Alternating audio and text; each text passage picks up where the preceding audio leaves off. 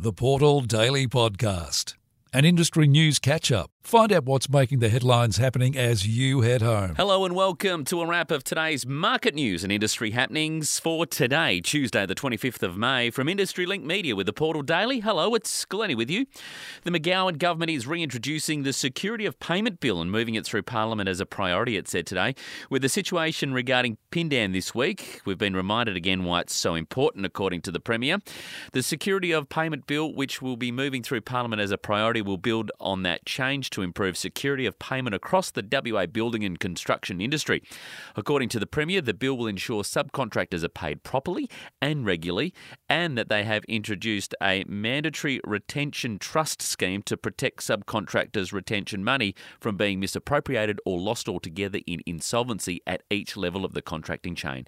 It will also establish an effective rapid dispute resolution process to speed up the receipt of outstanding payments and ensure subcontractors are not left with large outstanding invoices.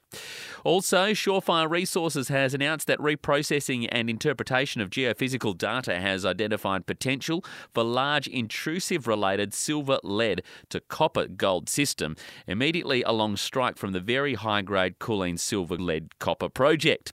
Previous channel sampling produced very high grade silver lead grades with increasing copper grades to the west. Transport of the Gekko gold processing plant to Classic Minerals Kat Gap Gold project has commenced following the modular plant's successful commissioning. The plant design has allowed Classic to fast track its processing strategy via the design. The Gekko plant, which has a 30 tonne per hour capacity and is scalable to a Gekko Python sized plant, also with a processing capacity of 250 tonne per hour.